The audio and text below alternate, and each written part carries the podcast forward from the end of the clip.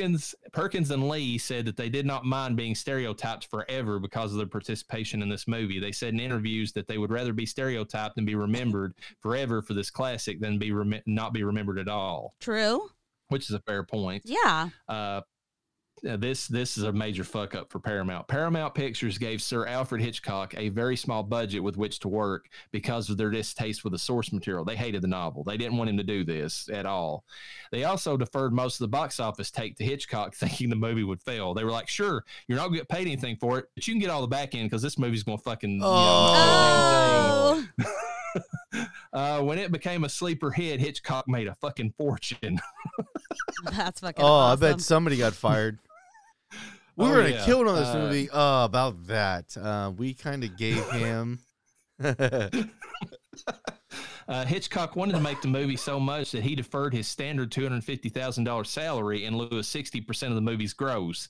Uh, Paramount believed that this movie would do so poorly that they agreed. His personal earnings from this movie exceeded $15 million. Oh, Adjusted for inflation, that amount in 2020 would be $131 million that he made off this movie. oh my he was rolling in it. god!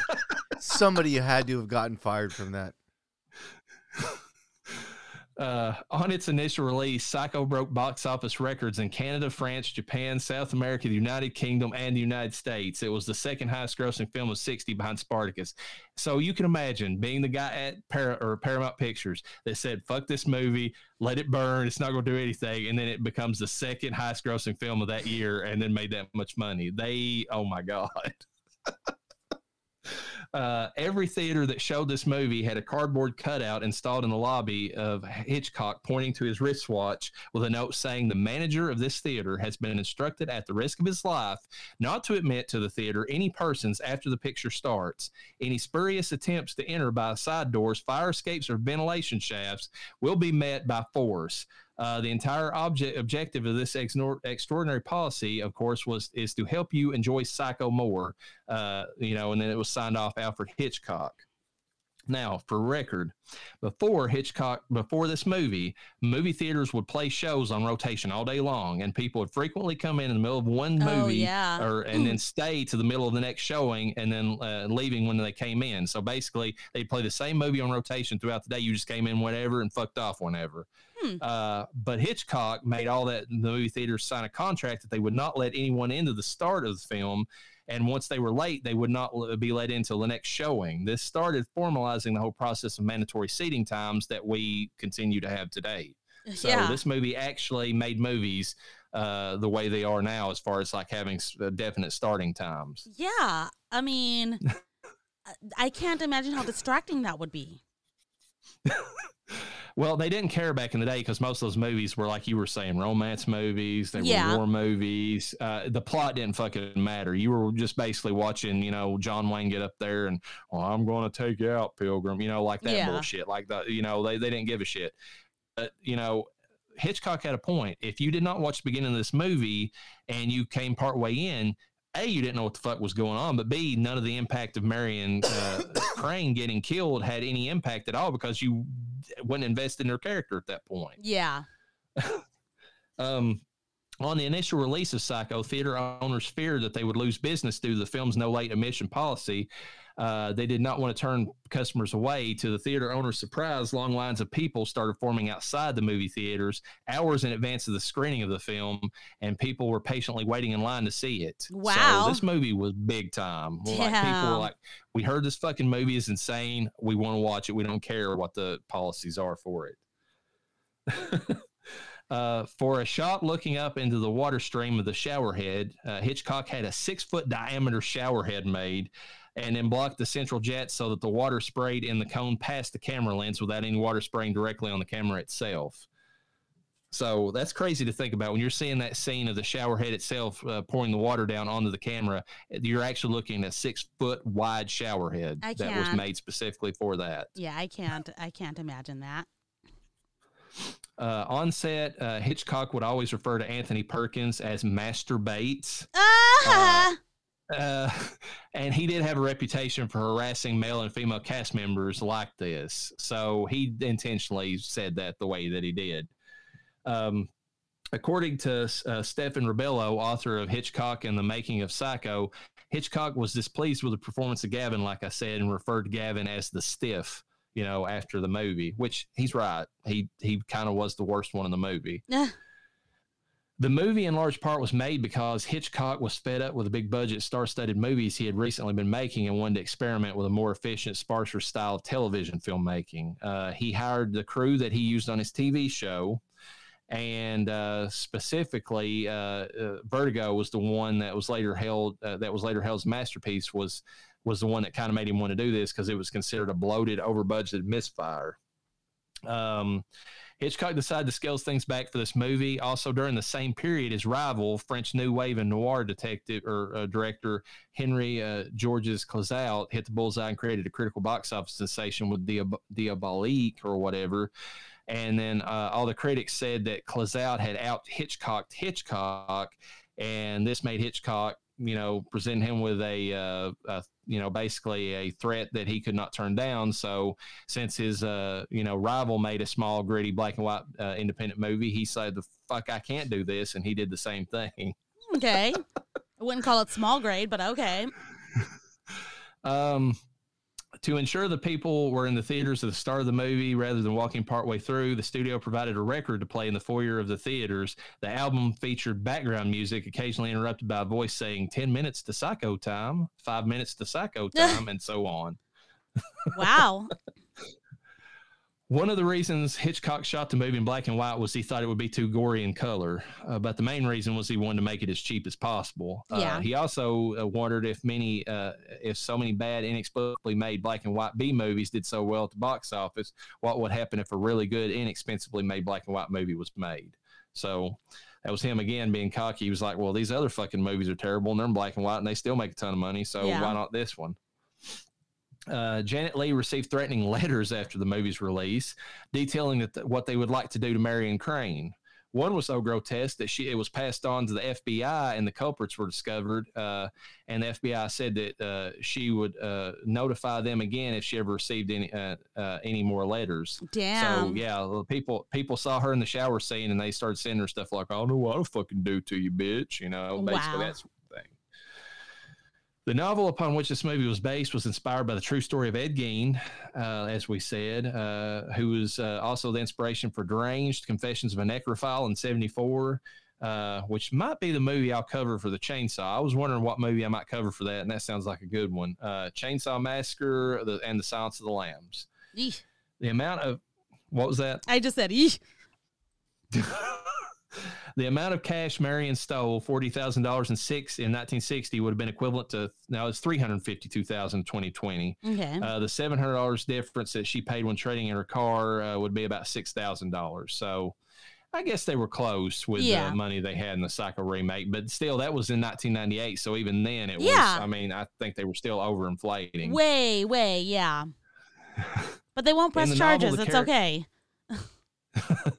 In the novel, the character of Marion was Mary Crane. Uh, the name was changed because the studio legal department found two real people named Mary Crane that lived in Phoenix, Arizona, where Marion was supposed to be from. Okay. Uh, Joseph Stefano was adamant about seeing a toilet on screen to display realism. He also wanted to see it flush. Hitchcock told him to make uh, it, it- it told him that he had to make it so through his writing if he wanted to see it. So Stefano wrote the scene in which Marion adds up the money, then flushes the, the paper down the toilet specifically so that the toilet flushing scene was integral to the scene and therefore irremovable. This was the first American movie and possibly first fictional movie ever to show a toilet flushing on screen. And that's a big thing because the censors fucking threw a fit over this. Over a a toilet? toilet Back in flushing. 60, Yes, they said it was vulgar, and they they tried to throw it out. I'll show you vulgar. Oh my. Okay, she's walking around with her titties hanging out. Well, not hanging out, but they're in her bra, and they have a problem with a toilet, which, by the way, has got to be the weakest flush ever. Everything now flushes with force, probably in part because of the foods that we eat, but that's regardless. Okay. Uh, yeah. I was uh, like, is that paper I- gonna I- make it down there? Yeah, I, I, I saw that and I'm like, that's fucking ridiculous. I don't know why he wanted a toilet in the scene. First of all, that's that's weird. But hey, I mean, you know, we all got our kinks. I'm not shaming the dude, but you know, that's uh that. But uh, the fact that that was a big time vul- vulgarity in their time, just uh, stupid. Isn't there a scene in This Is 40 where she's literally like walking to the bathroom looking all sexy, takes off her robe, sits on the toilet, and just starts shatting right in front of her husband? Well, probably, but there's a scene in Psycho. Uh, uh, let's see, was it two or three? I think it was in three. Yeah, where there's a uh, character comes up to Jeff, or this lady who's staying at the hotel. She's not a bad looking woman. Comes up to Jeff Fahey and's like, "You got a toilet around here?" And he's like, "Yeah, in the room in there." And I don't know if it's a callback to this or not, but she goes in there, and I mean, you can hear her pissing. And I'm just like, boy, have times changed. Yeah.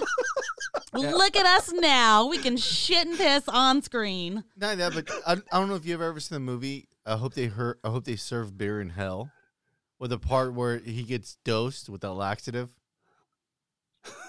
It No, is but remember when we talked about uh, that? Reminds me. Remember we talked about uh, Poultrygeist, and that there's a whole scene where he goes to Oh. the bathroom and covers the whole entire thing in shit. you Yeah. know?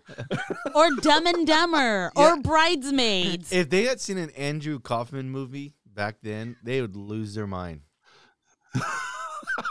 Yeah, Lloyd Kaufman would have fucking uh, destroyed them back in the day. He'd been like, "Fuck your censors, I don't give a shit," uh, or maybe I do, like a literal shit. Like that's what you're going to be seeing on on the screen. According to Janet Leigh, uh, the uh, wardrobe worn by her character Marion Crane was not custom made, but rather purchased off the rack Oh. uh, from an uh, ordinary clothing store. Uh, Hitchcock wanted uh, women viewers to see her as an identifiable character, you know, Oh. and clothes that a ordin- ordinary secretary would wear.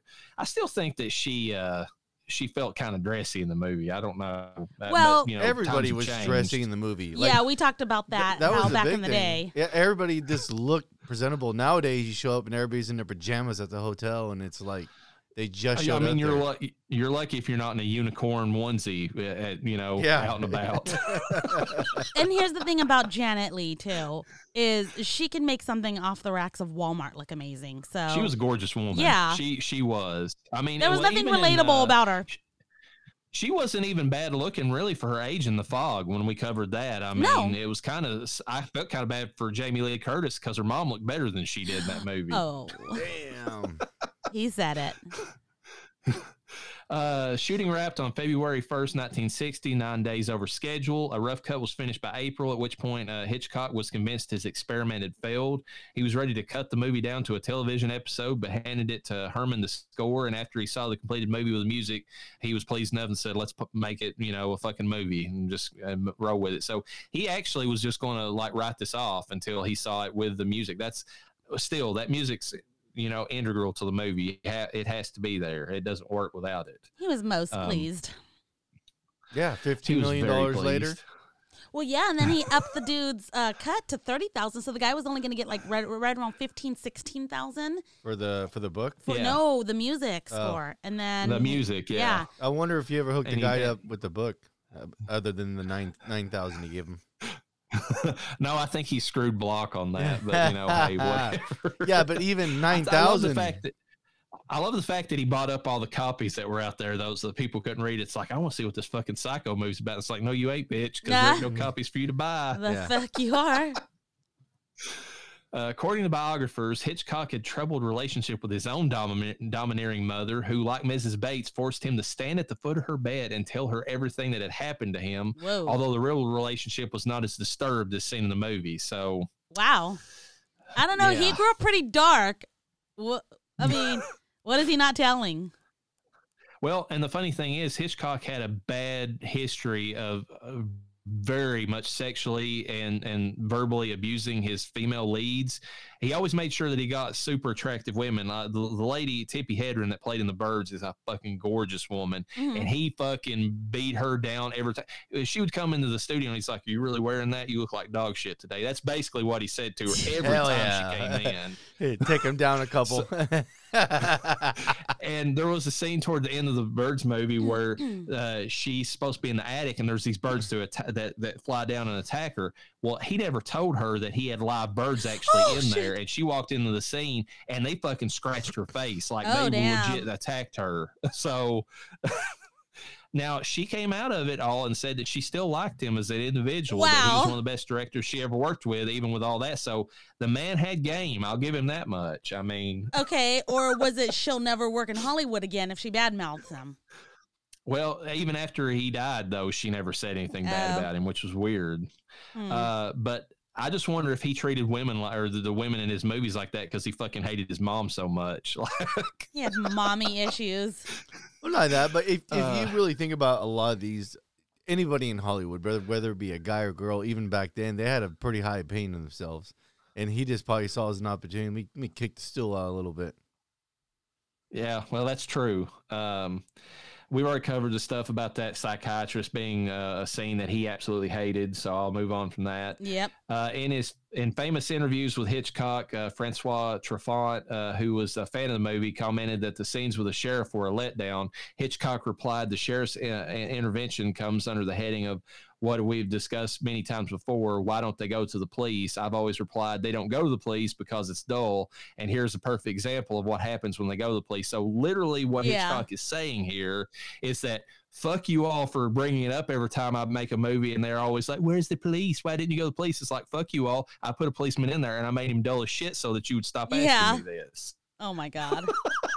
In your face.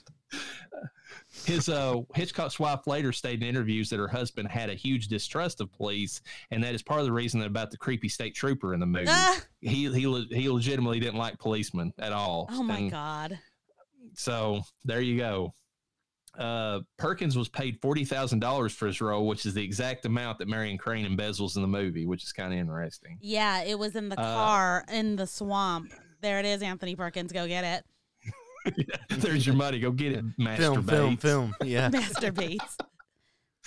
Uh, the film has been rated and re-rated over the years. It start it was PG when it first came out, folks. Wow. Then they gave it a PG. They gave it a PG thirteen. Then it moved to a fifteen, and now it is rated an R. Uh, it's a rated R movie. It was So- it was PG until they saw the toilet part, and they're like, okay, Okay, hold on, wait hold a on. we gotta really.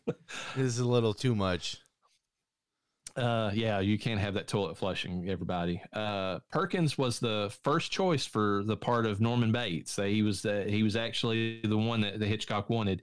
Uh, Kim Stanley, noted uh, actor studio legend, was offered the role of Lila, but turned it down due to her personal reservations about working with Anthony Perkins. Why? And uh, He's they, now, gay. they never went into details about it, but apparently she didn't want to work with Anthony. I don't, and I don't, uh, and uh, I mean, it could have been some kind of homophobic stuff because I mean, a lot Yeah. of people knew that Anthony Perkins was gay even back then, but like, you know, it was one of those things you kept hush hush, you know, Yeah. so maybe she didn't like that about him. I don't know. I found it hilarious. His wife fucking knew. And she's just like, he, he's gay, but he wants to be straight, so it's all good. He did go to Uh, Bernard conversion Herrmann. treatment. What was that? I said he did go to conversion treatment therapy. Wow, that had to have been Oh, brutal that is back then. true. Uh, Bernard Herrmann related how the shots of Marion driving away after taking the money looked very ordinary. Hitchcock thought of uh, having the uh, soundtrack convey anxious voices in her head to add to the action and tension. Herrmann noted, however, that it still didn't work until he suggested bringing back the main title music. And all in all, uh, Hitchcock was delighted when he saw the cut of the movie. I, I still think that, that that that does make when she's driving down the road and that doo doo doo doo you know that little Yeah. musical thing that from the beginning that really does play into it. I like it, yeah. And I don't. I love the, and also, I mean, they didn't do it as well in the colored version. Of course, they didn't do most of the things as good. But that scene where she's driving down the road and it's just piss pouring the rain. oh yeah. Like, I mean, they did a good job of making it like, you know, it's like, fuck, pull over, lady. I mean, I can't fucking see. I know you can't trying to drive, you know? I and an like old ass piece of shit car from the fifties. Yeah. Yeah. No Yeah. good headlights. I swear that uh, when I'm at night driving at night in the rain, I swear that's what it looks like when it's raining heavily. I fucking hate it. So it was it was real for me. Uh, multiple characters in Halloween, which we'll be covering uh, this season, are inspired by this movie. Uh, Jamie Lee Curtis was cast as the heroine of, of Halloween because, uh, you know, John Carpenter loved Psycho so much. And, you know, hey, I'm working with Janet Leigh's daughter in this one. Yeah. Uh, he was uh, also Sam Loomis is the name, or Doctor Loomis is named after Sam Loomis from you know John Gavin's character. Yeah. Uh, the name of Marion Chambers uh, is the is also the name of the nurse that's in Halloween, obviously inspired by Marion from this movie. And uh, Billy Loomis, the killer from Scream, was inspired by Sam Loomis Oh, shit. Psycho. Um, and also Bates High School and Carrie is inspired by Norman Bates in Psycho. So Oh, there's a lot God. of movies that reference back to this one. In Halloween H2O, 20 years later, Janet Leigh drove a 1950s car similar to Marion Crane's, which, when revealed, part of the Psycho theme is played. Oh my god. That's pretty fucking cool. Yeah. So, so I mean, they they did a callback in H2O to this movie with her. And can't believe you uh, except for some shots filmed on back roads in Southern California, the scenes of Marion fleeing Phoenix, this movie was filmed on a backlot at Universal. According to various sources, Paramount either had no space available or refused to give Hitchcock any. I think that's probably the the more common thing. They didn't want this movie to succeed, so they probably didn't give Hitchcock any. You know, space. They're like, "Fuck you, you're not getting any place to film it either." Uh, at any rate, he was happy to work with Universal, where his crew regularly filmed, uh, worked on his TV series. So that's kind of how Universal got involved in all this. Well, as we've seen Man, Paramount- firsthand, Universal Studios is pretty fucking amazing and still is. I mean, And and Paramount really fucked themselves. I mean, all the way around, they were like, "Fuck you, Alfred Hitchcock. You're not getting anything for this." And he's like, "All right, fine. You don't Yeah. think the movie's that good?" Um, Tony Curtis, Janet Leigh's husband at the time and Jamie Lee's father, uh, claimed in his autobiography that the film's success and the fact that all anyone wanted to talk to, to her about was uh, was the shower scene drove his wife to drink, which eventually, uh, eventually led to Janet Leigh's breakdown and their divorce. So he might have been adding on a little much there, but whatever. I mean, that's what that's that's his words, and he's sticking to it. hmm. I don't Um, know. Hitchcock had not intended this film to be set at Christmas, which I did not realize till I was reading these these notes. Uh, as established uh, by the date and the titles following the opening credits. Uh, even then, the film was shot in the Southwest. At, uh, even though the film was shot in the Southwest that time of year and the characters were dressed for it, there was nothing in the story to connect it with Christmas. But after discovering the Christmas decorations on the street behind Marion's boss as he crosses in front of her car during the flight out of Phoenix, and knowing it was too late to reshoot the scene, the director reluctantly set the date to the holiday season. Oh so Oh my God. technically, just like Die Hard, Psycho Shut is a Christmas up. movie. Oh my god. Hell yeah. And Add so it is to Lethal our Weapon for those stuff. keeping notes. Uh, the record on Norman's turntable is Beethoven's Eroica. It was originally dedicated to Napoleon, but when Napoleon declared himself not to be for the Republic but an emperor, Beethoven felt betrayed and angrily inked out the dedication on his manuscript. One might consider the Norman's mother remarrying and turning her attention to her husband would be seen by Norman as the worst kind of betrayal. So Hitchcock worked in a little bit of that history, and I think that's kind of cool that he did that Yeah. uh, things you'd never notice. The set buildings for the Bates Motel and the Bates residence were constructed in Universal's backlot. They used the same stage, which is once being used for the classic horror film The Phantom of the Opera, filmed in 25. You know, I always wanted to know because we go to the Bates house and take photos every, well, so far every year, past few years. Is uh, what does the inside of that house look like? Like it's a I, shell house. I know it is, but like, it'd be so cool just to be able to. you know what I'm super curious about is after the movie was completed, finalized, and before it went into um, um, into theaters, did anybody for the for the studio watch it and then realize, holy shit, or did or did they watch it like, oh, this is a pile of shit, like it? Because I think a lot of these people don't have the pulse a lot of times. Well, Universal They- was just allowing them to do shoot there, so Universal was know, probably but- like, "This is But awesome." somebody, some exec had to watch it. Paramount was So- probably Paramount, like, and, and and even then they they fucked over the movie because they were the ones that stepped in and said, uh, you know, people ain't gonna understand what the fuck you're doing here with this guy dressed up in the you know women's clothing and all that. Won't you give us about five minutes worth of dialogue with some guy just bullshitting about matricide and all that? That I mean, that was deliberately Paramount inserting all that shit into the end of the movie. That Yeah. was them. it was so useless. Which yeah, that was useless. I don't know. I'm sure Universal saw it and was like, "Fuck yeah, this is awesome," and Paramount was like, "Yeah, this sucks." I mean, time and time again, this proves that that Hollywood is the weirdest fucking thing, you know, because the combination between art and business, like they don't really go together that well because the business people, they just see numbers and when they see a movie that's actually good, nine times out of ten they don't fucking they, they can't pick they're, they're like i don't understand what the big deal is about this movie and then it blows up and then they're like well i guess we should have fucking gave them some more money to make this better and it's like yeah because you're fucking No. stupid But a lot of times those movies do good because they didn't get the money. They had to make it work. well that is Yeah. true limitations do make them uh, you know be more creative in a lot of Yeah, cases I mean, and the that's fog the is reason a that prime Hitchcock example to make this the way he did was because it would force him to be as creative as possible on the budget If nothing else, I think that the studio it- they're not upset like, "Oh, we should have gave them more money." The studio is probably like, "Fuck, we should have took more money." yes. well Yeah. Because true. very much so. they didn't get any back end pay. I mean, the, so. but the fog, Now- the fog is a prime example of that because that was a shoestring kind of just winging it, making do with oh what yeah he they fucking knocked it out of the park Yeah, Did he? Um, the opposite of all Yeah. this, though, would be the new the, would be the new Halloween movies because they literally they they only uh, budgeted they only greenlit the Halloween 2018, and then whenever it knocked it out of the park as far as the sales, Universal came back and said, uh, "You got any more?" Just almost like the Dave Chappelle crack character off Yeah. of the Chappelle show. It's Got like, any more you got it?" any more of those Halloween movies? And they're like, "Fuck yeah, we do!" And then they came out with shit. Yeah. So I mean. You get what you pay for, in a sense, I guess, with that. So- but on the flip side, people are paying to see those movies. Well, that is true. They they they both made money, so I Whether- mean, even yeah. the shit ones of the new trilogy. Whether or not, they're, excuse me, they're liking them, people are paying to see them. So well, is the new Oh, one and- any and- good? The Halloween ends. Uh, I, there's parts about Halloween ends that I love because it swung for the fences, but it was the wrong movie to end the series on, and everybody will around will tell you that. Even the people that liked what they did, they should they made the movies the opposite way the way they did them. They should have made Halloween ends. The plot that they used in that movie should have been the first movie, and Halloween 2018 should have been the last movie. And the last thing you should have seen was Jamie Lee Curtis locking his ass down in that basement and setting fire to him. That should have been the way that the movies ended instead of the way that we got them.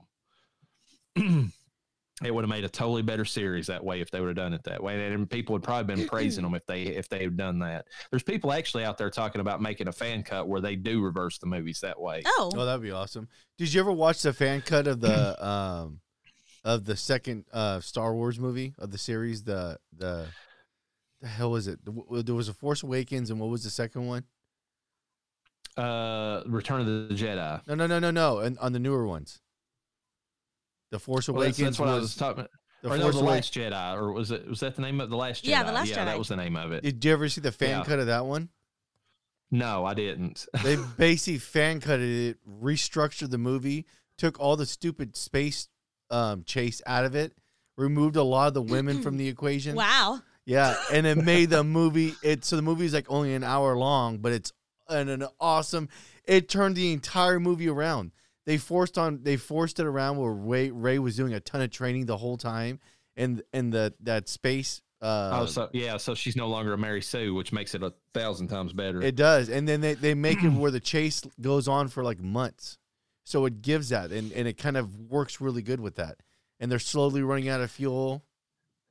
They did the they did something similar to the uh, prequels, the Lucas prequels. They they cut all those movies up, and they what they did was they took just the the the story bits out of uh, the Phantom Menace and the parts people like, you know, like the Duel of Fates with uh, Darth Maul and all that, and then they cut in, you know, they they spliced it into a, Attack of the Clones, and then they then they you know they they did the what was the last movie in that series? I can't even remember now. Whatever. Uh, Revenge of the Sith. the yeah yeah they they took that one and then they cut it up in a different way and they made them and and people praise those movies they say they're a lot better that way because they they actually give a lot back to the the political story that that he was trying to imply in the movies but without all the horrible acting that he got from the actors because you know george lucas can't fucking direct people to save his goddamn life so there you Yeah. go i Like mean that's the, it books did a good job of conveying the political side of it. They go deep into the the the trade issues before they.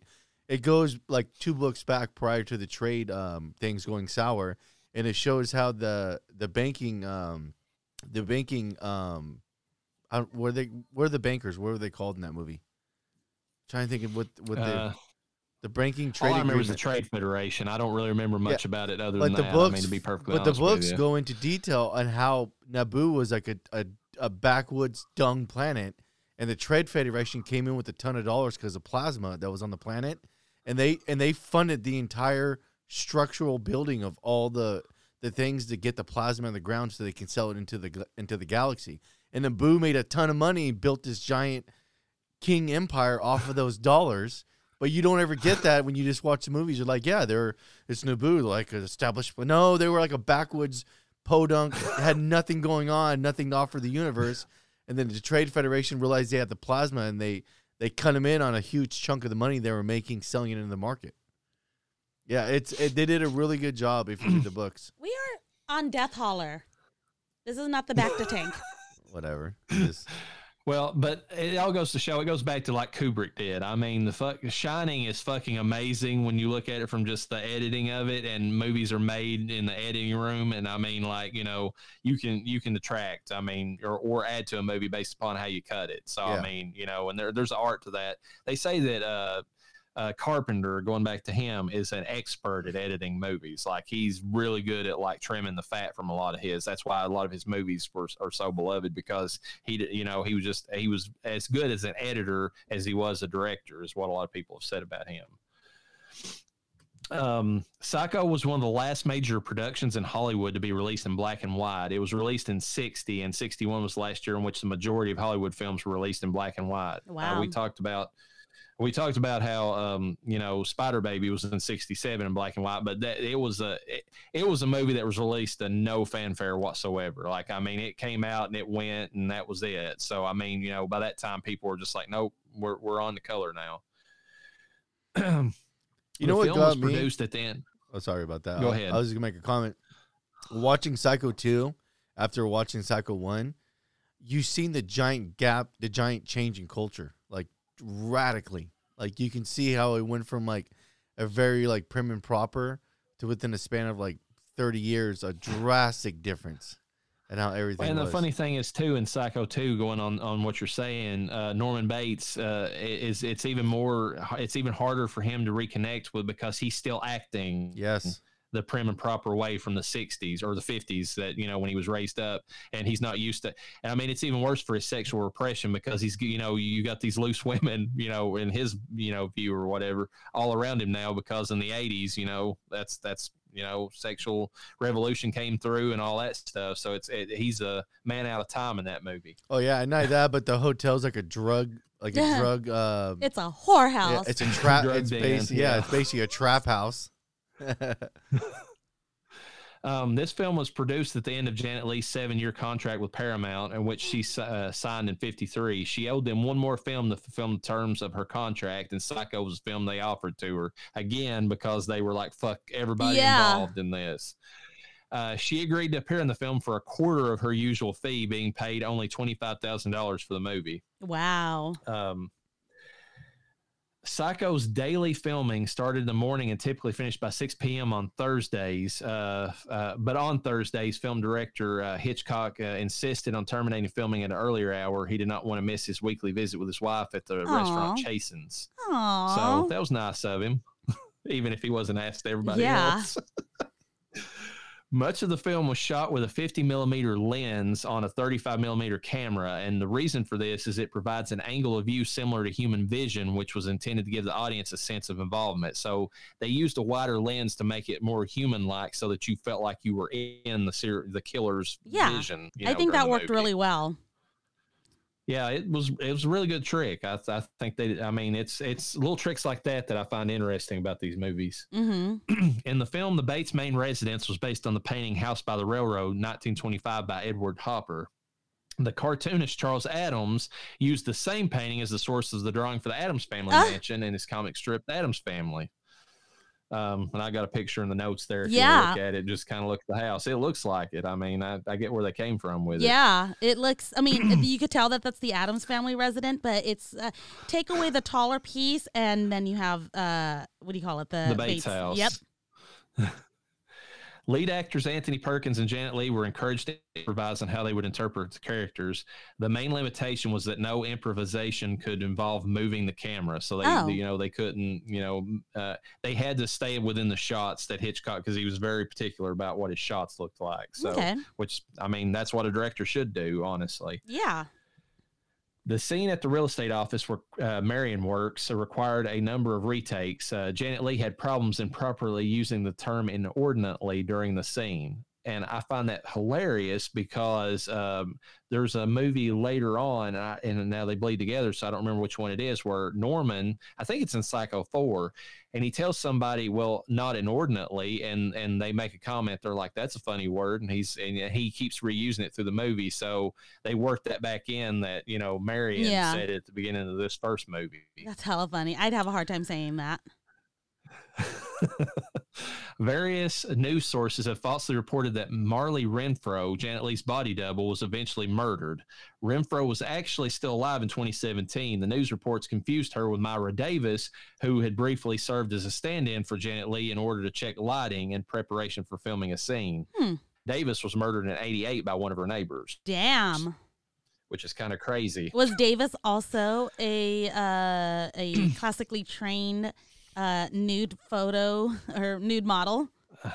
I don't know that she was, not like Renfro. Uh, they used a body Why don't double that was a Playboy model to do uh, Janet Leigh's scenes in the shower, and I'm like, why? She had a beautiful body. Well, she just didn't want to be naked in front of everyone, even though she was ass naked on the she mat. ended up being anyway. Yeah. And there she is drinking herself yeah. to death. Yep. While entrusting the shooting of various film footage and minor scenes to assistants, Hitchcock insisted that he had to personally. This is hilarious. He had to personally direct that shower scene. Oh, I'm sure he did. He's, I can I Uh, can just see Jan- him. I can just see him standing behind the the the plastic shower curtain, jerking off while the scene's going on. and he and he was very he was very. I mean, his wife was not that attractive. First of all, nothing to her, against her, but I'm seeing her in interviews, and she she almost looked like a, a female version of him. To be Oh, I perfectly knew you were honest. gonna That's say weird. that. Damn. but uh, he was he had a type. I mean, Tippi Hedren, Janet Leigh, they all had that that you know that that look. I mean, they all looked the same. So I know what his kink was because he clearly. I mean, just like Tarantino with the feet thing. Yeah. He he had that classic Hollywood kink or whatever. According to Janet Leigh, though, I was in that shower for seven days, and believe me, Alfred Hitchcock was right next to his camera for every one of those seventy odd shots. Oh my God. Film three hours, used two minutes. What's the rest of the footage? Oh, we lost it. Mind your business. Psycho was considered unusual for its depiction of gender nonconformity. Uh, Bates has two distinct personalities, one masculine, one feminine. When in the feminine personality is when it's when the feminine is dominant, he dresses in women's clothing and refers to himself to be female. So there's that. So and like I said, I still think that's weird that it's an issue now that he was a tra- considered a transvestite, and it's an issue back then, but for two totally different reasons. Okay, I'm gonna point out something. When okay, he had just invited uh, Marion to sandwiches at his house, and he goes home, and the first thing he does is he looks upstairs and he flutters upstairs. Um, he absolutely looks fruity in the booty when he's going upstairs. Did you notice and that? that's that's supposed to be yeah that's supposed to be and then that's a, that's a good catch on your behalf that's supposed to be him disappearing into the mother role at that Okay, point Okay, which Like, makes I sense mean, because she specifically starts talking about him being fruity, or she brings up the word fruity while they're having yeah their she does say fruity at one point yes Yeah. she does say that Right after that that was scene. weird Yeah, and I was like, "Holy crap, dude!" Like he literally sashayed up the stairs, and I was like, "He gay as fuck." Sorry. But but she says something similar to him in Psycho 4, which I know that's a retcon movie, but she she deliberately she's like, "Do you like dressing up in your little, you know, clo- women's clothing or whatever?" Like she's eh, you know, she's Yeah. Negging him even though she's the one that forces him to dress that way. It's a weird relationship they had. Ooh, ooh, Uh. slight change of subject, but not really. You know whose mom used to make him dress up in women's clothing? I know you know this because I think we heard the same interview. Inside of you, Michael Rosenbaum. Oh yes, it was uh Mi- Misha Collins. Yes, his mom Oh, used to God, make that him. Was a weird. yes. Weird. Castiel. He's one step away from being Norman Bates. I didn't even think Oh about my that till not right he now. really is, dude. He had a really weird upbringing with his mom. But Oh, really fucked up. And he and, and he goes back and, and he defends his mom just like Yes! Norman would defend his mother. It's like she she couldn't do any better. She was a single mother. What do you expect? I Um, mean, it's like yeah. mm, not that. It's like, I mean, good on her for finding them an abandoned warehouse to live in, like to squat in. That's one thing, okay? Making your son dress up in women's or girls' clothing, not okay. Well, it's hard to tell him to all the other homeless making people him- if he looks like a dude. and making him grow his hair out real long. I Oh, remember him yeah. saying that. Yeah. Yeah. Oh my God. Anyways, okay. Creepy.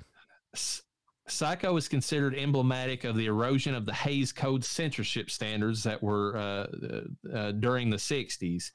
Uh, the censorship board was has which examined Psycho protested the depiction of intimacy between Sam Loomis and Marion Crane, an unmarried couple. Uh, oh, Hitchcock offered to reshoot the scenes with the presence of censors on the film set to examine the scenes firsthand. All the censors declined to volunteer working on the set of Psycho, and the scenes were kept despite their initial protest. So basically, he called their bluff and said, "Fine, come over here and watch me film it." Then and they're like, "I don't want to have anything to do with that tis- distasteful movie. Leave me Uh. alone." Like nobody was fucking outside of wedlock back then. It's insane. no one. Well, that's the a reason I say that 98 remake is so fucking stupid because it's got the same concept at the beginning of it, them being out of wedlock. And I'm like, who in 98 gave a two fucks about being out of wedlock? I Yeah, we just came out of the '80s doing a ton of blow. What are we even talking about? Psycho was reportedly the first mainstream movie to depict a flushing toilet. The censor standards of the time prohibited the depiction of flushing toilets on screen. I don't know why. By whoosh. Uh, Hitchcock decided not to have private screenings of Psycho for, for professional film critics against the industry standards of the time. Film critics had to wait to see the film along with the general public. Fucking peasants. And and during the initial release of Psycho, lead actors Janet Leigh and Anthony Perkins were prohibited from appearing in any interviews on television, radio, and print because Hitchcock was afraid they would reveal plot elements. And if they had been, and Tom Holland had been alive at the time, he would have Oh, fucking gave he away the plot to the fucked that up. fucking movie. Oh my God, that kid has issues. He does. He can't keep a secret for anything. He's not allowed to know anything anymore. It's hilarious. The original film trailer of Psycho did not feature Janet Leigh in any way as she was no longer available for filming. In her place, they used Vera Miles. She wore a blonde wig to look like Leigh. So Oh if you see a trailer for Psycho, it's actually Vera Miles playing Marion Crane in the in the trailer. That's hella funny. During the initial release of Psycho, several critics either described it as a gimmick movie or protested against its content. British film critic uh, Caroline Alice Lejeune uh, chose to resign from her work and to permanently retire, protesting against the perceived decline of moral standards in the film industry. oh, it's a what- good thing what- she did because it only got worse. What a Karen, though. It's like, I absolutely refuse to do this job any longer, and I will not pay any kind of. I mean, that is All right, Karen Carol. saw one. Good God. In the film, Norman is revealed to be keeping his childhood toys and stuffed animals in his bedroom. This is seen as Oh, part of his unwillingness or inability to move from the, the past. Yeah, that was kind So of his mom that was cool to see, and that's what also reminded me of that person I told you. Not he's not a killer, but he pulls the bodies and he turns them into dolls. Oh yeah. I was going to make a comment whenever you said that earlier, and and you'd already moved on. I was I was going to say, you know, make the joke that uh, he took the whole thing about uh, you need to make some friends, Ah! literally. He, indeed, friends were made. Psycho contains reoccurring references to birds in both its dialogue and the images. Marion and Lila's last name is Crane. Yeah. They live in Phoenix. Mm-hmm. Uh, Norman Bates' hobby is stuffing birds. Mm-hmm. He compares Marion uh, Marion's eating habits to uh, eating like a bird, uh, Mhm. even though he comments that birds don't actually eat that way, and that's kind of when he gets that monotone to his voice during that whole thing. Yeah. And there are pictures of birds in the motel room. Yes. The music score in the film shower scene reportedly had the string instruments emulating bird screeches. So when you hear that, ee, ee, it's supposed to be like birds Yeah. screeching as they they're attacking, which is funny because he would go on to make the birds, and they Yeah. do literally that. So. I, maybe he's got some kind of bent up hostility against birds. I, maybe he knew that birds were drones back in the day, and he was just out to kill them or something. you all have seen those those things. Uh, just not to digress, but you've seen that shit, right? Like birds aren't real and all that shit that they come out with. Oh yeah, Conspiracy theory. Oh my god. insane. Oh, uh, th- those people who say that have never been to the South because I've seen some dead birds and they they, they, they I mean they, they there's some I mean they're rotting folks. I mean they're they're made out of organic material. I mean the government's gotten pretty damn good with their decoys if that's what they're doing. We eat them every Thanksgiving, folks, and chicken on every other random nights of the week. The composer Bernard Herrmann decided against hiring a full symphonic uh, ensemble for the film score. Uh, he decided he instead wrote music for a string orchestra, providing the film with an unusual all-string soundtrack. The, the strings played con sordini, uh, which means muted, for all the music other than the shower scene, creating a darker and more intense effect. So the only really music that pops in the movie is literally the shower scene, Wow. which is effective. Yeah. Um, while filming Psycho, Janet Leigh was reportedly shocked to realize how vulnerable people are while taking a shower.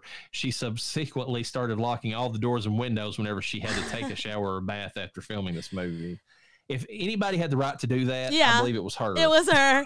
I don't know. There is something about being in the shower feeling vulnerable, and it's not that I get physically and sexually assaulted constantly by my own husband every time. or by a spirit that's living inside your house and Yes. does that. We've established that you don't have that going on.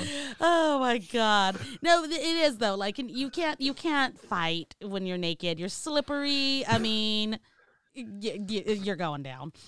I will give you a flip point though. The scariest motherfuckers out there, especially guys, are the ones that will be willing to fight you start or fight you stark naked because they don't give a two No, fucks about yeah. anything. Yeah, Hopefully, because I haven't lost it completely yet, hopefully they are so mesmerized by my gorgeous body, they don't keep attacking me. They're just in shock for a minute and then, bah, got you, bitch. Kick them right in the dick. Got you, bitch. uh, director cameo. Alfred Hitchcock's actually in this movie. At six minutes and 35 seconds, he's the man wearing a cowboy hat outside Marion's office. Oh my god, I did Um, not catch that. The reason that he cameos so early in this movie, because he's in most of his movies, Yeah. if not all of them, is because he di- he didn't want people to be looking for him for the, throughout the rest of the movie and and divert from the actual plot, you know, Oh. Norman's reveal and all that. So he wanted to get over with because he knew people would be like, "Where's Hitchcock at?" Kind of like we did used to do in the '80s with Stephen King. It's like, okay, where's he? Which character is he going to be in this movie? Yeah, that's You actually know, pretty it's one of smart. things. Hitchcock tested the fear factor of Mother's corpse by placing it in Janet Leigh's dressing room and listening to how loud she screamed when she discovered it. That's Hell fucked yeah. up. yeah. we need a, we need a test I, group. am telling you, he hated women. He loved them, but he hated them. I mean, look at if someone had done that to me on set, I wouldn't be upset. I mean, screaming after I got over the initial fear, I, I would have thought it would be hilarious. I wanted to do it to our wife. We got this uh, Vecna. That Oh, he somebody- knows. He's seen it. Yeah, I, what I wanted to do, the Vecna, I wanted to go pick it up and then uh, put it in the walk-in closet and not tell her. And then when she Oh, went in there, great. I know I was just like, "Yeah, I'm gonna do that." I was like, ah, "I don't know how good that's gonna go over though." If I could fall over and break something on my body, Yeah, no, I could see that. I was gonna wait for you to walk in and close the closet door and not open it and keep the lights off. how are you going to keep it closed? There's no handles on it. Yeah, but it's wood. I could have slid it over. it wouldn't have held you, but it would have been entertaining. It would have held me. Yeah, until I knocked them off the fucking hinges. They're not that sturdy. Uh, the ending involves a superimposition of three elements that many people fail to notice. The last shot of Norman Bates' face has a still frame of human skull superimposed on it, almost subliminally. Uh, the skull is that of the mother, and then it dissolves into a shot of the chain pulling the car uh, with Marion's body out of the swamp. The chain is placed so it appears to be moving through where Norman mother's heart would be, symbolically showing that the two are tied together. That's Hmm. crazy that they thought that much through that because I didn't get that out Yeah, of it, but I did all. see I did see the skull, Yeah, I saw that. But not the chain like tying him and Marion together, which they did play up in all the sequels. Like Marion was the of all the uh, uh, that was the one that Norman cared about of all the deaths that he actually did in all the sequels. Like those two girls that he killed before her didn't give two fucks about, but Yeah. like Marion was the one because I think he actually cared about Marion. Like he actually was attracted to her, and that's what messed him up. You Well, know, worse than actually, the other ones. If you had listened to the doctor's five minute monologue, He's tutti frutti. no, not that. He was sexually attracted to her specifically. Well, they did say that, but Yep. they hint and they hint, especially in part three, where he's so attracted to uh, the the the crowd, the, uh, the the nun or whatever that's got the same initials, that he, you know, he almost that he in his mind he was. It was more of a love thing that he had toward uh, Marion because I, you know, I mean, you see Janet Leigh out in the middle of a, or a motel like that out in the middle of nowhere. That is a pretty rare sight for a woman that looked like her back in the day. So Yeah. I mean, I, you know, You're like, I get he it. was used to those local. He was used to those local hoes, and they they just wasn't that attractive. Them local hoes. Despite his reputation for cultivating extended working relationships with these leading ladies, after observing the reception of this movie, Hitchcock reluctantly told Janet Leigh that they could never work together again, as she would always be remembered for her on-screen death as Marion Crane. wow. I mean, that's both a So- compliment and kind of a bitter, uh, sweet goodbye because he's not lying. And he started. She started drinking the next day. Yeah. Uh, yeah, that's when she started. Uh, if that is true, if Tony Curtis was true about all that about her drinking, I feel sorry, more sorry for Jamie Lee Curtis because her mom, she had to deal with a mom who was a drunk and possibly, I mean, I, well, not necessarily abusive because there's no hints of that, but like, yeah. I mean, that Depressed had to have messed her up as a kid if she was seeing any of that. But you know? that's I don't know why she took it like that. You were in an iconic movie, and what you took away is I gotta go be a raging alcoholic now. Well, I don't Oh, know. Only, I mean, only people care about is me it's- naked in the shower. I was like, boo, frickety Then do. Playboy now. What are we talking Yeah. about? Um, Well, But, okay, wait, and wait, I also, got a question know, real it- quick. I mean, it was almost like she could never top that. Is kind of the you know the impression I got. So she was like, you know, she held that against her. It's like, oh, I can never do better than that. So now I'm I'm ruined for life. It's like you can try. I mean, that's that's the funniest. That's one of the funny things that they do in. Um, uh, the the movie with uh, Nick Cage or whatever the the talent movie that he came out with recently. He it's funny because he the entire movie he's got like a younger version of himself that he calls Nicky, who's all the time telling him it's like you can be a star again, Nick. He's like you, you got it in you because Nicolas Cage is a fucking star, you know, like. and you can just imagine Nick Cage saying that to himself. So I mean, but through the whole movie, he's like, he's like, I'll never be that good again. I, I've peaked in my career, and like it, it's him struggling to deal with that fact and through the whole movie. um, uh, okay. Here's the thing, though. Okay, she made twenty six thousand. How much money did she make? I know that uh, what's his name made forty thousand. How much money did she Uh, make? Yeah, Okay. uh, he made forty. She made twenty five. Do they get anything else after the film, or is that just what they get paid? they they didn't get anything on the back end like uh, Hitchcock did. okay. Uh, Are there actors that get that now? There are actors who get that. I mean, that get stuff on the back end. It depends on the movie itself, but Yeah. there. I mean, there are uh, you know several that have negotiated that. They're like, I'll take a lower upfront if you'll give me you know more, Yeah. uh, whatever the profits. And some have made a, a, a killing off yeah, of that. that, that it's a gamble for sure. Okay, because I was just wondering because that is, I mean, I is what all I'm getting at is I could see where she's coming from. Of if that's all she's known for, uh, she's getting but older. It was also her lowest paying job. Uh, you know, Yeah. that's the sad thing. yeah, lowest paying job. It was also the last movie of her uh, of her contract with Paramount. I don't know if she got signed to anything after that. Now we do know she's made some cameos in some yeah, films. she's since. made some appearances in some of her daughter's movies since then. But Yeah. I mean, not really anything major. Yeah, um, I don't know. I, I, I get it. You know, Uh, hopefully she really did not become an alcoholic over that, though. It could have just been his I- I- excuse. I'm hoping that's Tony Curtis, you know, just you know, sour, you know, grapes Yeah. or whatever. He's just like, you know, he's like, I hate that fucking bitch, you know, like I'm gonna pass this around and like, you know, try to ruin her reputation or whatever. I, I hope that's what it was. this is the reason we got divorced. It was her, not me. Uh, it's totally on her. I had nothing to do with any of the divorce, and you let Jamie. Lee know. Uh, you let Jamie Lee know that so that she doesn't hate me as the father. Oh dear God. The MPAA objected to the use of the word transvestite. Oh my God. Describe Norman Bates in the final wrap up.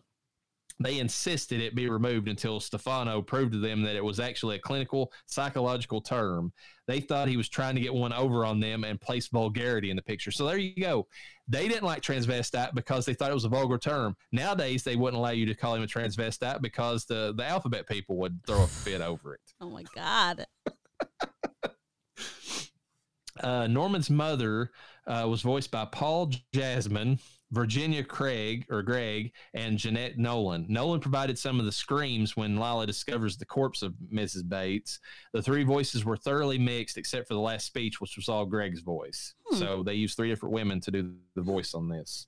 Okay. Well, actually, no, one of them was a man. Yeah, you I was go. about to say. Despite the fact that the entire movie is in black and white, several viewers vividly and specifically recall that red blood, uh, recall the red blood as it swirled down the shower drain. Obviously, this could not be true, uh, not just for the fact of the black and white film, but the blood was actually Bosco chocolate syrup, Yeah. although theatrical movies were produced in color at the time. So this is just one of those, uh, this is one of probably the original uh, Mandela effects. Like people Oh, swearing up down, it's like, I swear to God, that was red blood when it came out. It's like, no. It's No, one of those things where you're watching it and because it's black and white and it looks so good, uh, you know, they really did do a good job um that you can almost see it, but it's not real, you know? It's just your mind being like, "Oh, that's blood." the funny thing was is that uh, this actually probably made it more realistic to the viewers back in the day because they were used to all their newsreels being shot in black and white. So their news was in black and white. Yeah. Their newspapers were in black and white. And so when they saw this, it was like, you know, all their fake movies were in color and the real stuff was. So this was like more of a snuff film back to viewers in the day. Yeah. That's kind of weird to think about. Uh, perhaps by coincidence, Dr. Richard Thorndike, uh, Mel Brooks, is stabbed by a rolled up piece of paper in the movie High Anxiety that was making Oh, fun of, you know, a lot of uh, uh, Hitchcock's movies. Oh my god. Because he was working with low budget, Hitchcock did not want to use top marquee names, the exception of Janet Leigh, but he hired her because he knew audiences would be shocked to see a star of her stature killed off so early in the movie. There's, uh, and then I like I said in the credits, they're showing the stabbing of the names or whatever Yeah. they're going through. Uh, Hitchcock was very uneasy about the morphing of Norman's face into Mother's at the end of the movie. He sent out three different versions of the movie during its release. The first version included the ending seen on all prints today. The second contained no morphing, and the third contained the trick at the end. Yet uh, included uh, also included at an earlier point in the movie when Sam Loomis Loomis comes back to the Bates Motel to look for Arbogast. There is a zooming shot of Norman standing by the swamp, looking very sinister. And uh, the third version of the movie included the subtle morphing of Norman's face into his mother's at this moment. I think that works better at the end, honestly, Yeah. because that's when he's supposed to be totally the mother at that point. Yeah. Hitchcock paid the title sequence uh, designer Saul Bass, also credited as pictorial consultant, two thousand dollars to draw storyboards for the scene where Arbogast is killed at the stairs. Bass was excited about the movie and asked Hitchcock for the opportunity. Uh, Hitchcock discarded his work because the shots showed Arbogast's feet slowly going up the stairs, and this prepared the audience for a shock. Hitch wanted it to be a surprise, and that's why he uh, filmed Arbogast in a completely natural way instead of him creeping up the stairs Yeah. he's just you know kind of walking up that because he didn't want it to look like Arbogast was you know basically going to get attacked you know that early in the movie. He wanted it to be a shock when Norman ran out after him. Yeah. Um, the segment where he uh, struggles to stay upright as the camera follows him backwards down the stairs uh, will use as a process shot. The actor was filmed from his front, flailing his arms wildly while footage of a rapid descent of the staircase was projected behind him. I think it looked like shit, but Yeah. that's just me. I mean, for the time, it might have been okay. I don't know. It got the point Yeah. across, but very horribly. Yeah, we've already discussed about how Norman's different in the in the book. Uh, he's also like middle aged, or, or he's in his late twenties. Where in this, you know, in this movie, he's more like a teenager. You know, he's like very early twenties if he's that. Yeah. so that's a little bit of a difference. Uh, in the book, Norman Bates is having a whiskey induced blackout during the shower murder scene. Um, let's see it opens instead of it opening the book they added all that stuff on with marion because in the book it opens with him directly and he's having a fight with mother you know, right Oh. from the very start and due to the censorship rules from the Hays Code, uh, Marion Crane's murder was less violent than its counterpart in the novel. In the novel, Norman cuts her fucking head off. Oh, okay. Yeah. Uh, a scene in the film cryptically depicts Lila Crane looking through a book uh, with a blank cover. The book belongs to Norman Bates, and she finds it. Uh, she seems to find it disturbing, but the audience never views the book's contents. In the novel, Lila simply finds out that Norman collects pornographic illustrations. Oh. So, yeah, the book she's looking at was was is supposed to have like pornography in it. Um, in the novel, Sam Loomis, Loomis figures out Norman Bates' pathology and explains it to Lila Crane. Uh, Stefano decided the exposition would be delivered was better delivered by an actual psychiatrist, not an amateur psychologist like Sam. Stefano based the new psychiatrist character on the therapist which he was interacting with in real life at the time they were filming this, because he too had a difficult relationship with his mother. There was a lot of mother issues for the people who involved in this movie. Mommy issues. Uh, Herrmann achieved the shrieking sound of the shower scene by having a group of violinists saw the same note over and over. He called the motif a return to pure ice water. Oh, okay.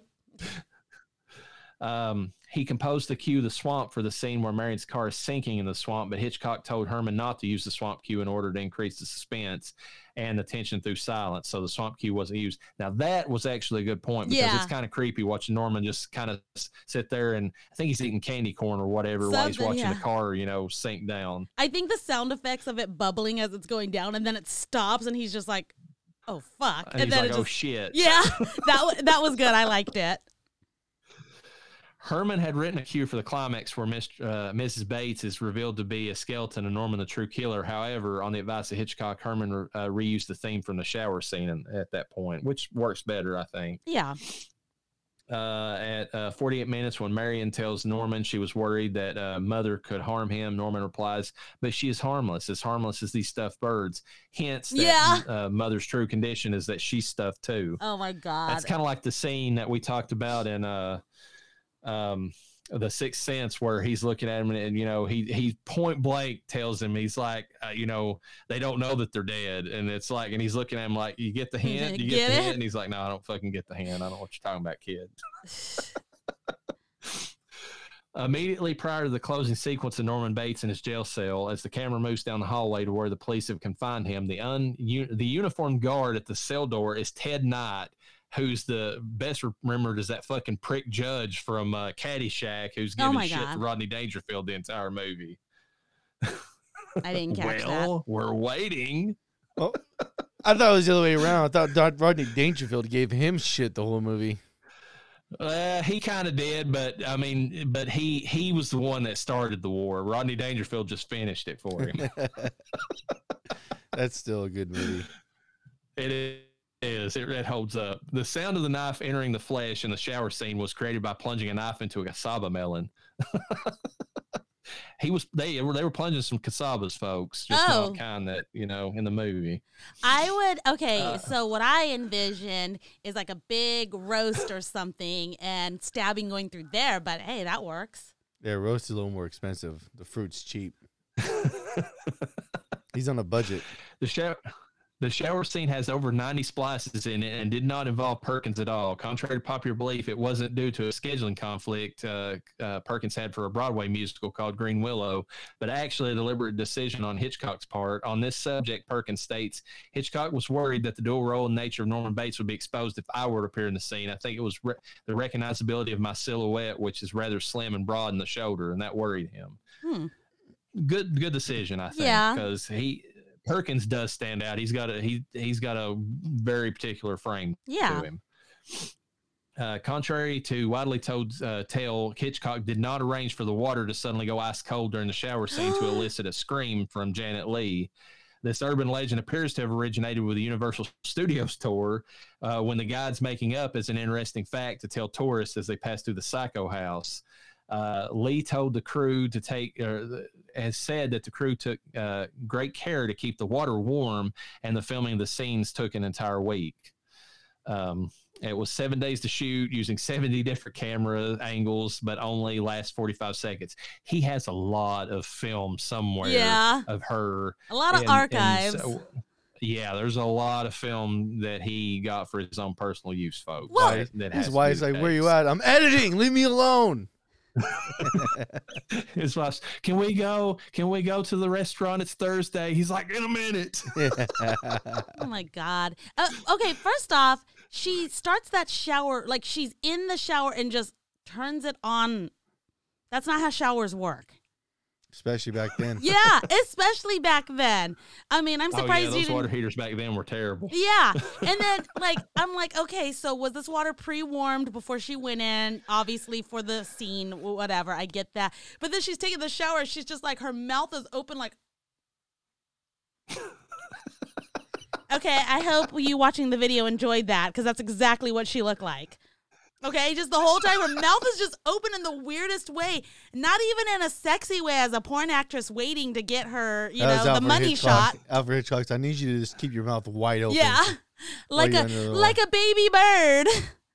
I, I, I might hold something up to the screen later on. Yeah. You didn't hear that part? Don't worry about it. he did his own money shot later, but yeah, like, but it wasn't. I don't know. It looked so awkward to me. But I'm like, I had to think for a minute. I was like, is that her literally making that face because that water is fucking ice cold because she just turned it on? There's no way. Who fucking takes a shower like that? I don't even take showers like that now, and I have a badass water heater. Uh, according to uh, Stephen Rebello, the Hays office censors requested changes to the shower scene, uh, of course. Some believe they had caught a brief glimpse of Janet Leigh's breast. Rebello confirms that there are definitely a couple of frames showing a bare breast and a nipple. So it is in there, according to this guy who did like Hitchcock's biography. Mm-hmm. Hitchcock waited several days, sent the movie. This is a, this is a ballsy move, folks. He got the he got the censors have told him it's like you got to cut that. There's clearly some nipples in there somewhere. He waits a few days, sends them the exact same fucking movie, and they're like, "Yeah, that looks fine." Pass. Hell yeah. you stupid fucks. You know what it sounds like with the with the seeing and titties and nipples is a lot of wishful thinking. I think I saw it. I think I saw it. It was right there. No, rewind, rewind, rewind is right there. Did you see it? You didn't see it. Rewind it again. Tape just just think, wore I out mean, in I- one that- spot. that- it's such a boss move on his behalf. It's just like, here you go. Here's the movie. I, I, I swear, I, you know, I cut it up, and they're like, yeah, that's fine. And he didn't do one damn thing to it at all. Like when he sent it back to Oh my him. god. Sweet. Um, now Leigh has maintained in her own interviews that it was me the entire time in the shower, except for the time when he's wrapping the body in the shower curtain. But that is not true, as we have said, because Marli Renfro was used as her body double. Yes. Um, and uh, Hitchcock also had to uh, fight with the censors over the scene with Marion in the bed. Uh, well, we already said that. Um, and then he later said, let's see, however, he later said the opening scene should have featured Janet Leigh's bare breast whenever they came back to him and bitch. So that was, I'm sure he would have that loved that. He's like, He's like, oh, you don't like her in the bra sitting there next to Sam? Well, we should add her titties out. How do you think about that? How about some titties? Uh, going back to Marli Renfro, the unbilled nude model who doubled for Janet Leigh in portions of Murder Secrets was featured as a Playboy cover girl in the September 1960 issue. Uh, while this movie was still in theaters, quite appropriately, she was pictured on the cover taking a shower, Oh my god. as she would be. Uh, Hef knew what he was doing. Come on. Oh yeah. yeah. That worked Um, out perfect. Renfro was paid four hundred uh, dollars as Janet Leigh's body double for some shots. According to some reports, she was only used for the scene of Marion's body being wrapped in the shower curtain. Although Leigh has said for years that there was never anyone actually naked in the shower, she admits later in her life that Renfro did do some shots.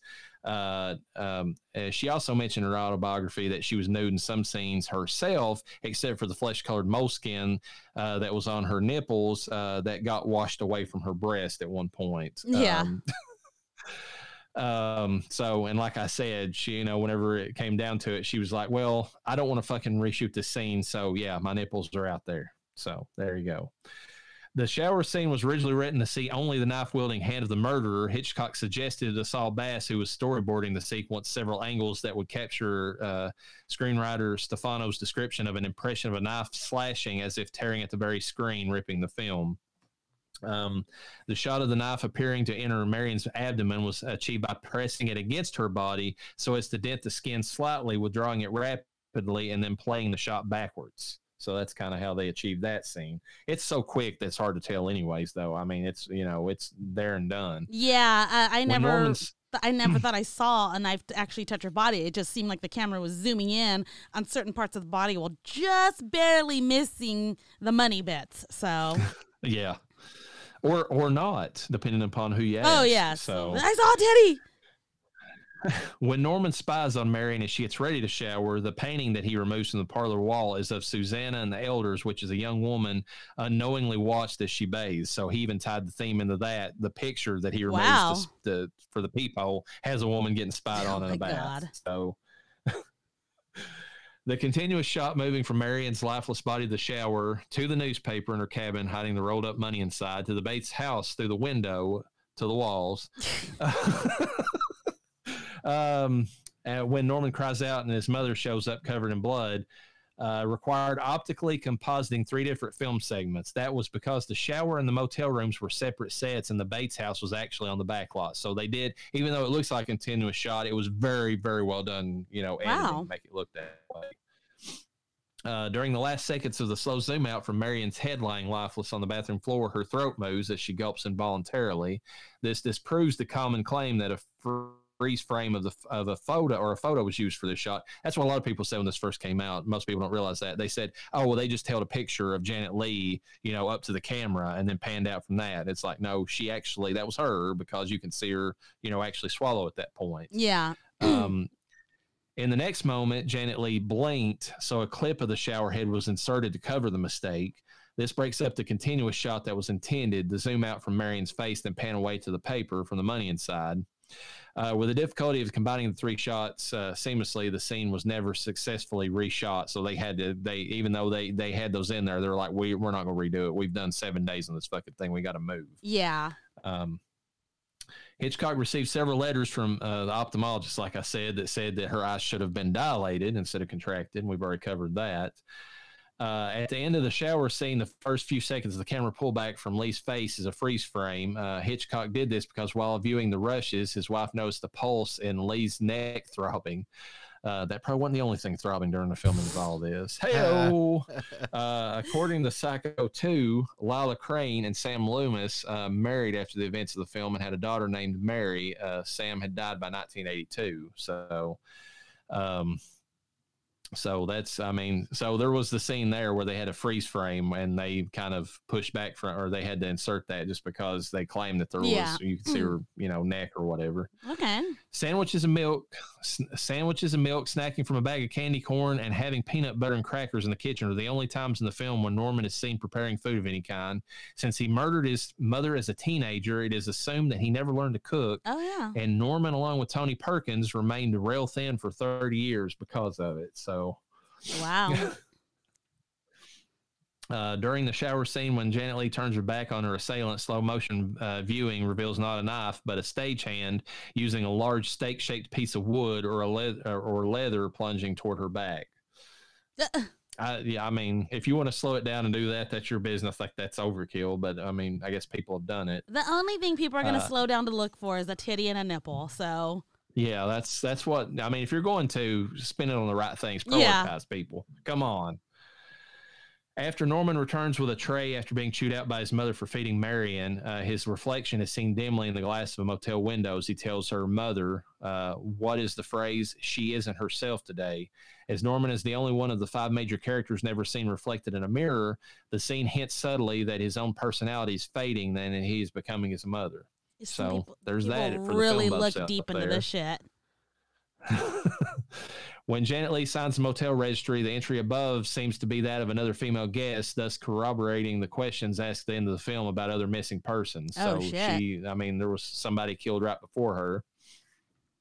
Uh, the two scenes of Norman's mother, where she leaves her bedroom to go up downstairs, are both shown from overhead. Uh, that way, uh, basically, they didn't want to give away until the very final scene that it was Norman, you know, dressing up as his mother, and that was their way of doing it.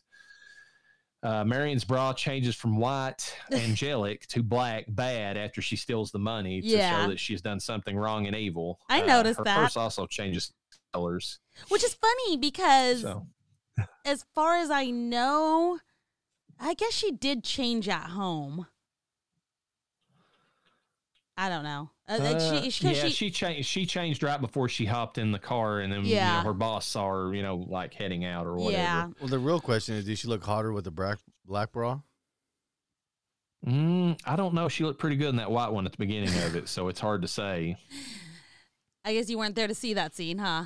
I did, yeah. I, I Oh darn! I can watch anytime I want. What are we talking about? Uh, Marion and Norman have voiced and uh, interior monologues in their heads. Marion imagines various people commenting about her theft at the Oh, beginning, yeah. and Norman talks to himself and his mother's persona at the ending. Uh, this is to uh, both suggest that they're similar to each other, uh, and and the fact that they're it's their strong imaginations are what helps them commit their various crimes. Although, of course, Norman's crimes are way worse than anything Marion does in the movie. Just a little bit. Saul Bass's iconic movie titles with gray bars uh, shred the names, like we said. Uh, they also hint that the killer has a split personality uh, in the way that they're filmed. There's only four people killed in the movie, if you count Mother, uh, although two earlier victims are mentioned in this movie and subsequently uh, named in the sequel. Uh, Mother, her lover, Marion, and the detective are the only four people killed in the actual film and the scene where Vera Miles explores the bedroom of the deceased Mr. Bates might have had some inspiration from the Faulkner short story "A Rose for Emily." Now, have you all se- heard about "A Rose for Emily"? I think it inspired this uh, movie to a certain extent. No. It's about a woman in the late 1800s in a southern town who is forced to marry a man after her father dies, and you know, because that's the way of it. She couldn't just you know remain like the you know executor of the estate. She had to get married to somebody else. And so she ends up falling for this guy who comes to town, but he ends up being a cheating fuckboy, basically.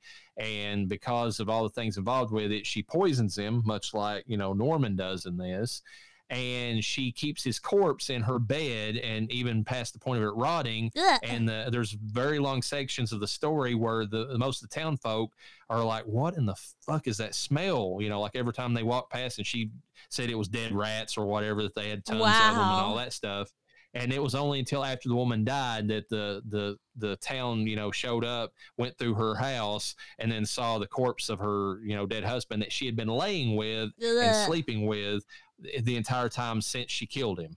So I wonder if he had a death erection. Now we know where Jeffrey Dahmer got it from. It's beef. My family sent it to me. I left it on the counter. Yeah.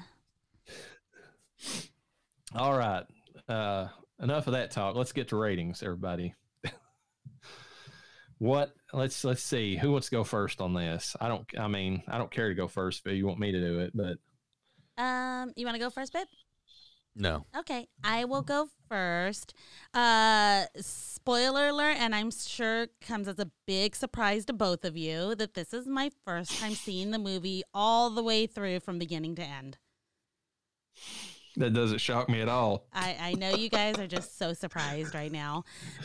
um, but of course, I knew of the movie, and of course, you've seen all the iconic scenes. Um, so I don't know. So basically, watching this, it was gonna. It has. It literally had to come down to the acting, uh, the music, uh, the scenery, and for me, it's going to be. I'm gonna give it a three point eight out of five. Um, because I didn't hate this movie by any means and um, I, I don't like older movies. I don't know how many times I have to reiterate that. I don't know who's listening for the first time. I'm really just- surprised that you rated it that high given your hatred for older movies. I'm I'm really impressed. I do not like older So, movies. Yeah, but the storyline is good. Uh, you know, it's it's got a good story to it. It's got us. You, you have sympathy for the character a little bit. You know, I think that Norman Bates specifically. I think that Anthony Perkins did his job really well. Um, it was kind of cool to see a you know uh, such a high character like um oh god i forgot her name now um the one who played marion though. It is kind of cool to- yeah it is kind of cool to see a character like that die so soon i mean it worked really well for scream when you have drew barrymore die so early like what five minutes into the movie Oh yeah, you know and that might have been a callback to this too in a roundabout way. I mean, Yeah. I wouldn't put it past them. To be honest with you, that shit was unexpected. So, and obviously we know she dies, but because this was my first time seeing it all the way through, I wasn't 100% um quite yet. It wasn't until the scene the shower scene happened I was like, "Oh, fuck, I know what's to happen," you know. So, um, enjoyable, enjoyable movie. I think Alfred Hitchcock did a good job putting this together. All right, Noah, what do you think about it? Uh, I give it a four point eight on him wrecking the studio, and again, I give him a, I give the movie a four and a half just on the movie.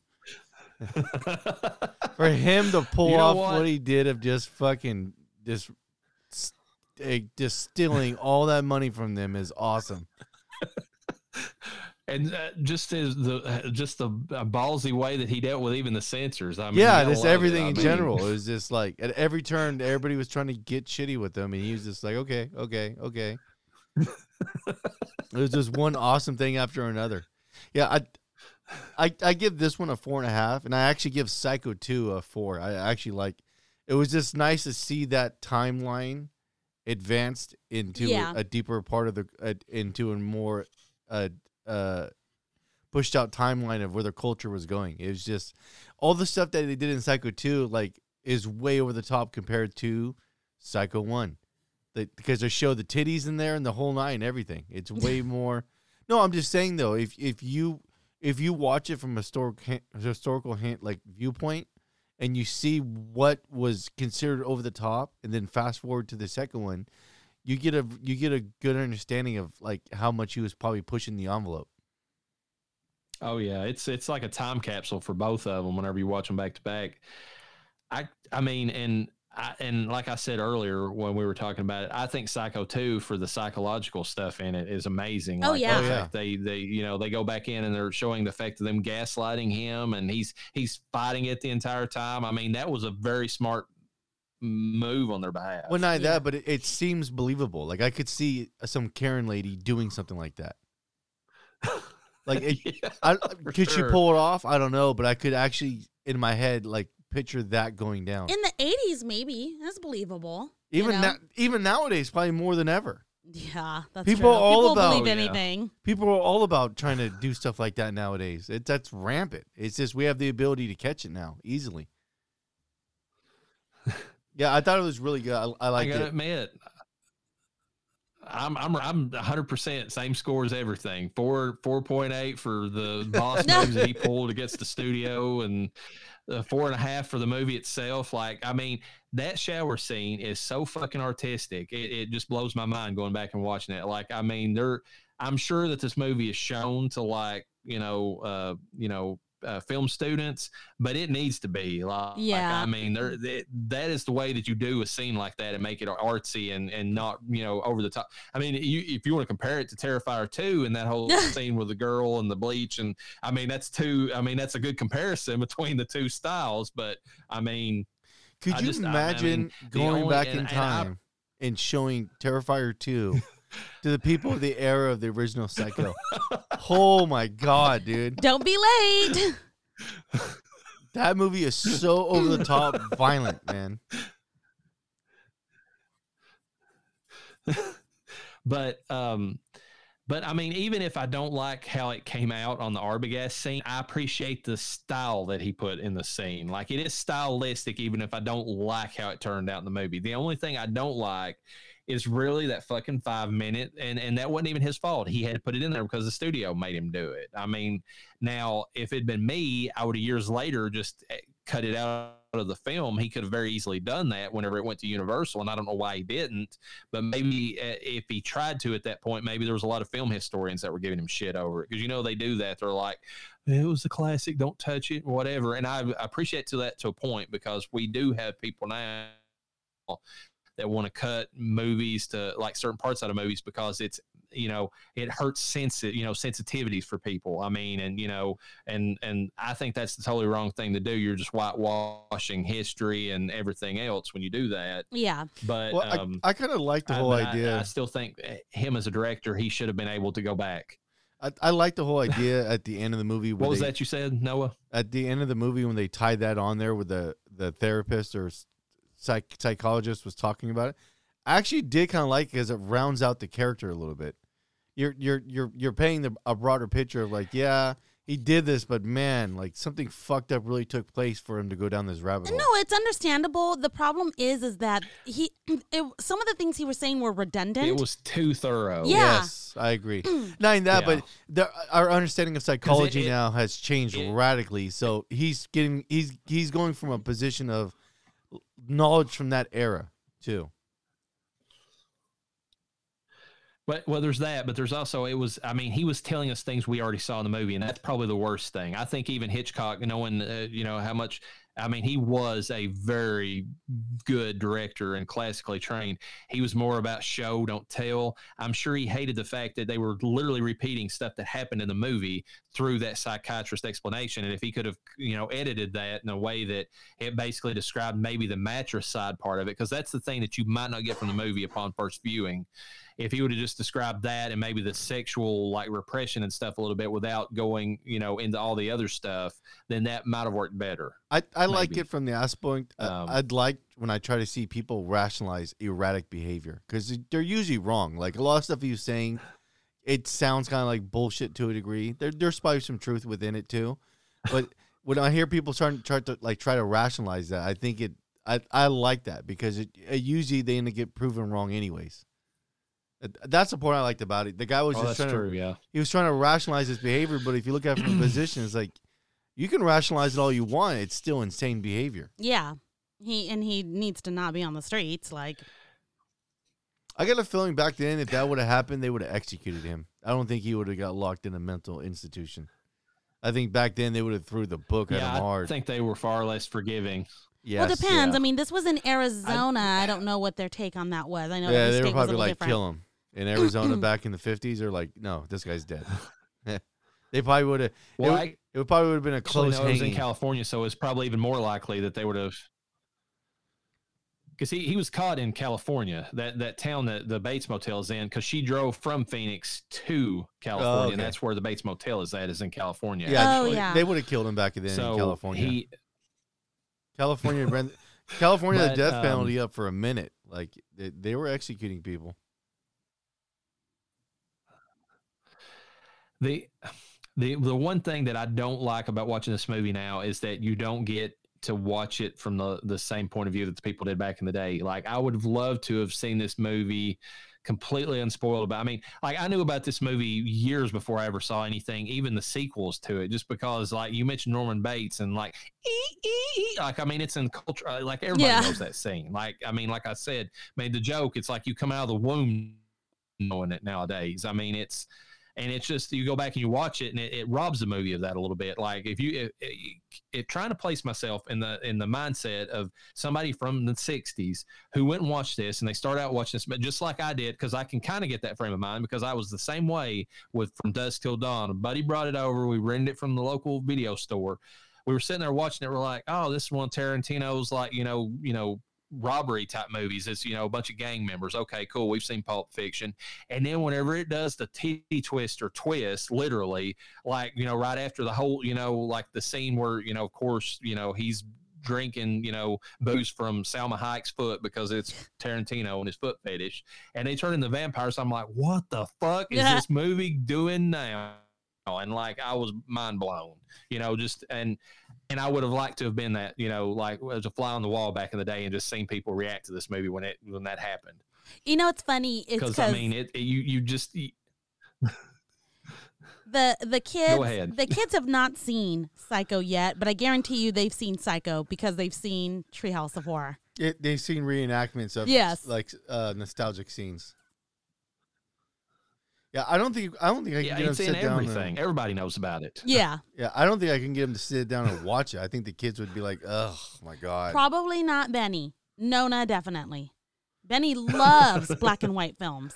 I know we watch a You lot You might of. get them to watch Psycho too. You might get them to watch that. That's actually I, I like that one a lot. When I was watching it last night, I was like, "Dude, this held up really good." It did. I liked how it transitioned to the newer times.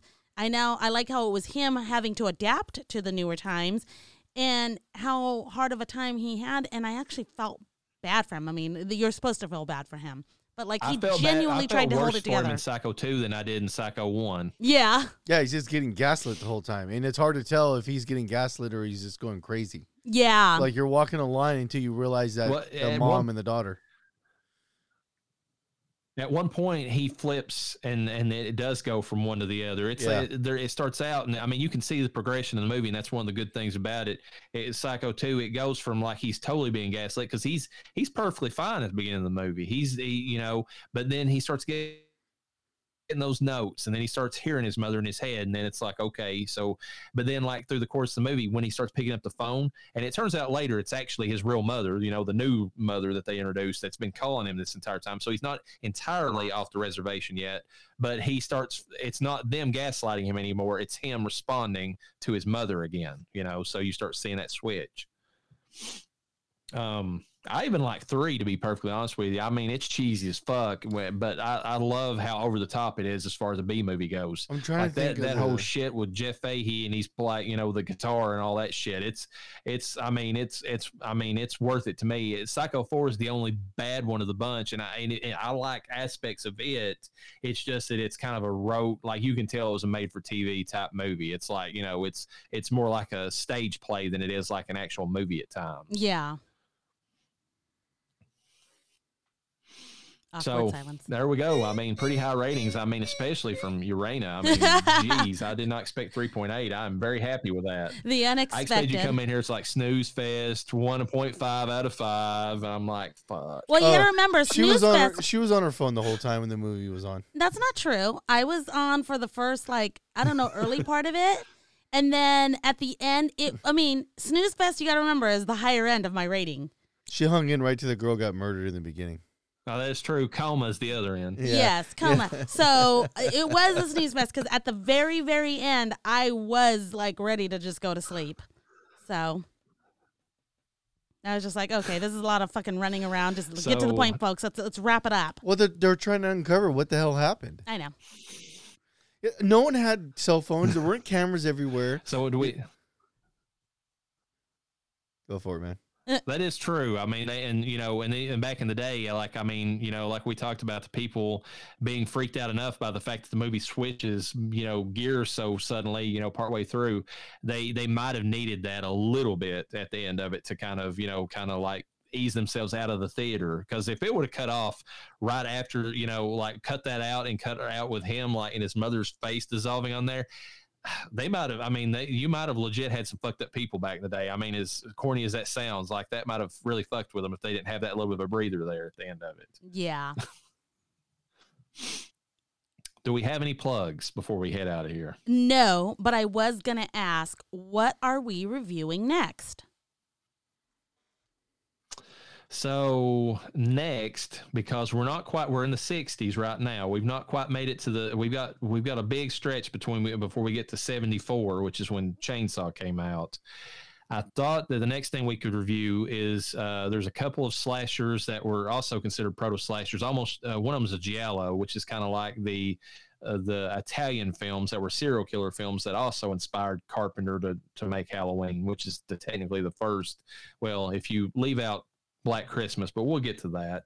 But anyways, uh, so uh, Alice Sweet Alice is is one of the movies that's supposed to be a proto slasher, and it has mask and all that stuff. I don't think it has a final girl because we don't establish that till Jamie Lee officially.